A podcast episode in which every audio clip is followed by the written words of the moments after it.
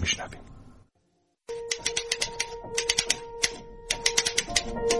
آینه برابر آینت می‌گذارم تا از تو ابدیتی بسازم.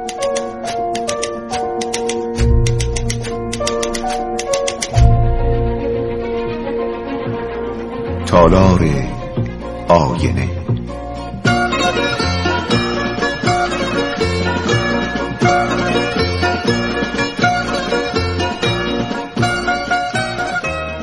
به نام پروردگار قلم، پارسایی و مهر. سلام و درود به همه شما دوستان عزیزم شما که اهل مطالعه و کتابخانی هستید. کتاب خوب می‌خونید و کتابهای خوب رو به دوستانتون پیشنهاد می‌دید.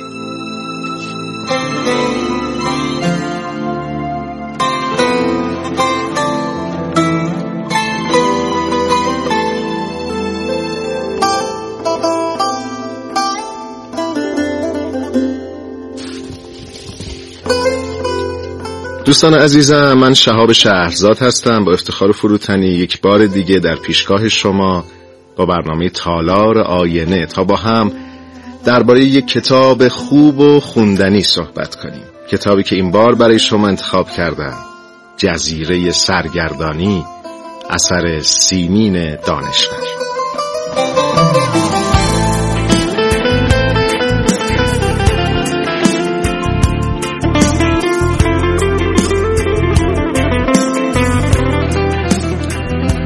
سیمین دانشور نویسنده و مترجم ایرانی نخستین زن ایرانی بود که به صورتی حرفه‌ای در زبان فارسی داستان نوشت. دانشور برای تحصیل در رشته ادبیات فارسی به دانشکده ادبیات تهران رفت و در سال 1320 آغاز به مقاله نویسی برای رادیو تهران و روزنامه ایران کرد. دانشور در ابتدا از نام مستعار شیرازی بینام استفاده می کرد. در سال 1327 مجموعه داستان کوتاه آتش خاموش رو منتشر کرد که اولین مجموعه داستانیه که به قلم یک زن ایرانی چاپ شده.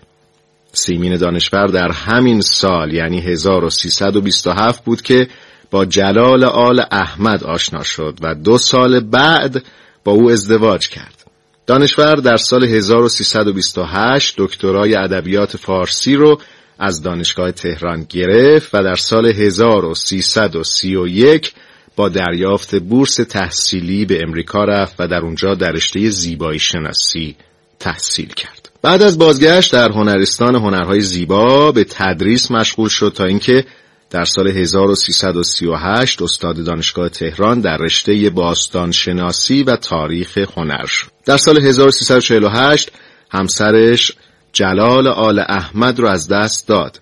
سیمین دانشور در سال 1386 به علت مشکلات تنفسی در بیمارستان بستری شد و بعد از گذراندن یک دور بیماری سخت آنفولانزا در سال 1390 و در سن 90 سالگی رفت تا به راه بپیوندد. از آثار سیمین دانشور میشه به این کتاب ها اشاره کرد. از پرنده های مهاجر بپرس به کی سلام کنم که این کتاب رو در تالار آینه به شما معرفی کردیم؟ شهری چون بهشت سووشون یا به قول خود نویسنده سبوشون برای اینکه گویش شیرازی این کلمه سبوشونه و سیمین دانشور هم روی اون تأکید کرده. جزیره سرگردانی که حالا دربارش با شما صحبت می‌کنیم ساربان سرگردان و کوه سرگردان.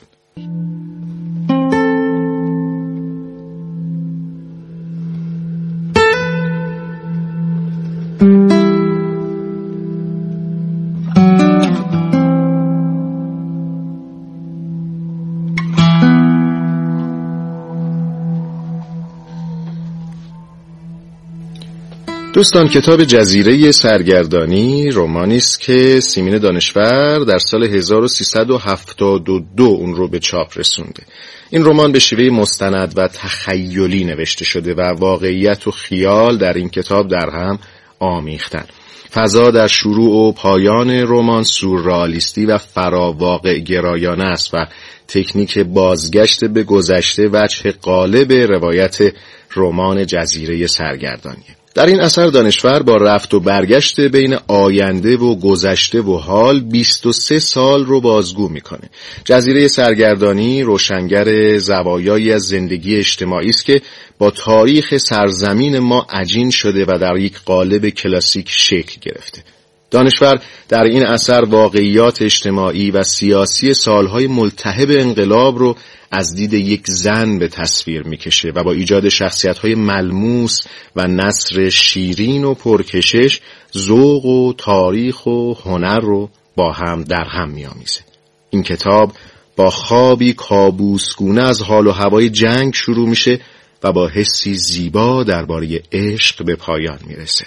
نام جزیره سرگردانی به دو مورد اشاره داره. اول سرگردانی هستی یا شخصیت اصلی رمان در روابطش با اطرافیان و سرگردانی فلسفی او درباره نیروی آفرینش، زایندگی، آزادی و عشق. و دوم جزیره سرگردانی که در واقع نام جزیره است در کویر مرنجاب در نزدیک قوم و کاشان که دور تا دور اون رو نمکزار فرا گرفته و گاهی به دلیل بارندگی مردم بومی تصور می‌کنن که این جزیره در حال جابجایی و حرکت و نام جزیره سرگردانی رو براش انتخاب کردند و همینطور در رمان ذکر شده که در زمان تاغوت ساواک زندانیان سیاسی رو به اونجا تبعید می‌کرده تا در تنهایی و تبهم بمونن و بمیرن. در زمینه شیوه نگارش دانشور رمان رو به شیوه های گوناگون در هم آمیخته. هم خاطر نویسی می‌کنه هم روایتگری و هم وقای نگاری تاریخی. زبان بسیار روان دانشور استخوانبندی رمان و شخصیت پردازی ها و حوادث و کشمکش های درونی و بیرونی خواننده رو به راحتی تا پایان کتاب هدایت می‌کنه. خواننده می‌خواد روابط پیچیده ای رو که در طبقات مختلف اجتماعی خلق شده کشف بکنه. دانشور در ادامه جزیره سرگردانی در واقع جلد دوم رو با نام ساربان سرگردان و جلد سوم رو به نام کوه سرگردان به نگارش در که این سه اثر سگانه معروف دانشور محسوب میشن. دانشور در این اثر یعنی جزیره سرگردانی بیشتر از هر چیز دیگه به مسئله هویت و سردرگمی های مربوط به اون می‌پردازه.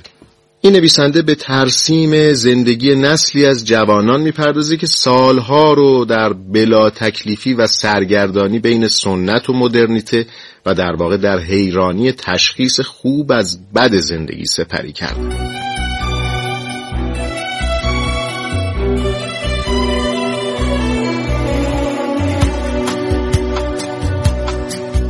هرچه بیشتر مطالعه کنیم در میابیم که هیچ نمی‌دانیم.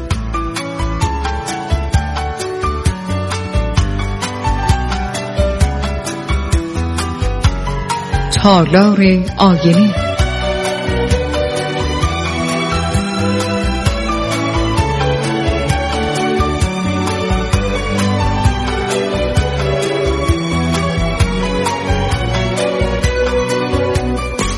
و اما دوستان برسیم به خلاصه ای از داستان کتاب جزیره سرگردانی اثری از سیمین دانشور.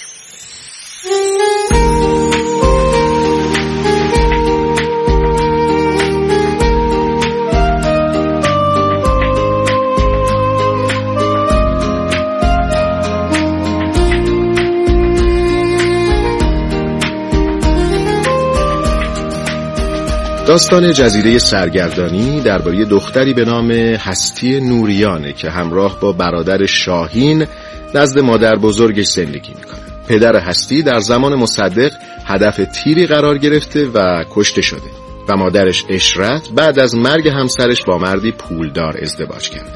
هستی در دانشکده هنرهای زیبا درس می‌خونه و نقاشی هم می‌کشه. مراد همکلاسی او در دانشگاه و بین او و هستی یک رابطه عمیق و عاطفی برقراره و این دو بنا دارند که با هم ازدواج کنند. ولی مراد به لحاظ فعالیت های سیاسی و اجتماعی که در اون شرکت داره مدام از ازدواج سر باز می‌زنه. مادر هستی اما یه خواستگار پولدار برای هستی در نظر داره به نام سلیم. سلیم پسری درس خونده و روشنفکر و ثروتمنده و تلاش زیادی می‌کنه تا هستی رو به ازدواج با خودش راضی کنه. مراد سعی می‌کنه هستی رو با زندگی سخت و طاقت فرسای مردم ساکن حلبی آباد آشنا بکنه و همینطور در تلاش مردم این ناحیه رو با رسوندن به آگاهی علیه شاه تحریک بکنه و به شورش واداره. در این قضیه هستی هم چند بار وارد مسائل مراد و اهدافش میشه. چیزی نمیگذره که چند تن از دوستان مراد توسط سابات دستگیر و کشته میشن و مراد هم فراری میشه. سیمین دانشور که در کتاب در دانشگاه استاد مراد و هستیه از هستی می‌خواد که تصمیم درستی بگیره و راه زندگیش رو معلوم کنه. هستی که پس از اتفاقاتی که برای مراد افتاده از اون ناامید شده به پیوند با سلیم رضایت میده و در نهایت با سلیم ازدواج میده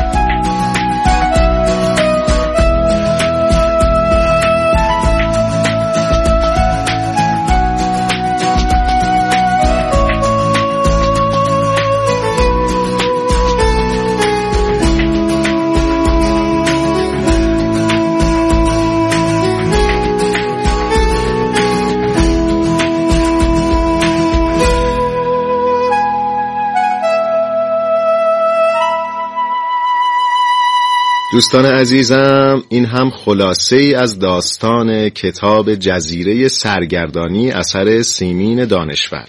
با دو سه جمله از همین کتاب این برنامه رو به پایان می‌برم.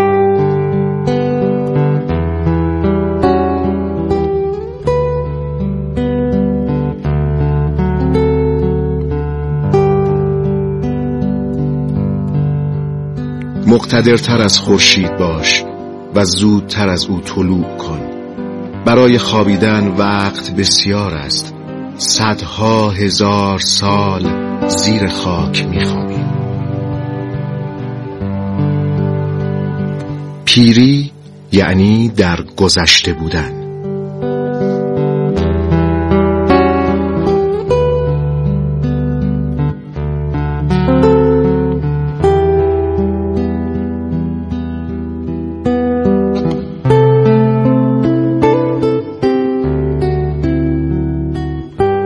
کسی که پای حرف حقش ایستد تاریخ را به تسخیر خود در می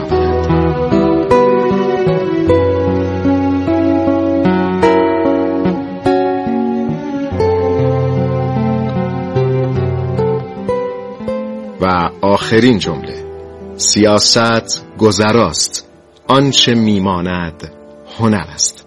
دست مهربان خدای بزرگ یاورتون.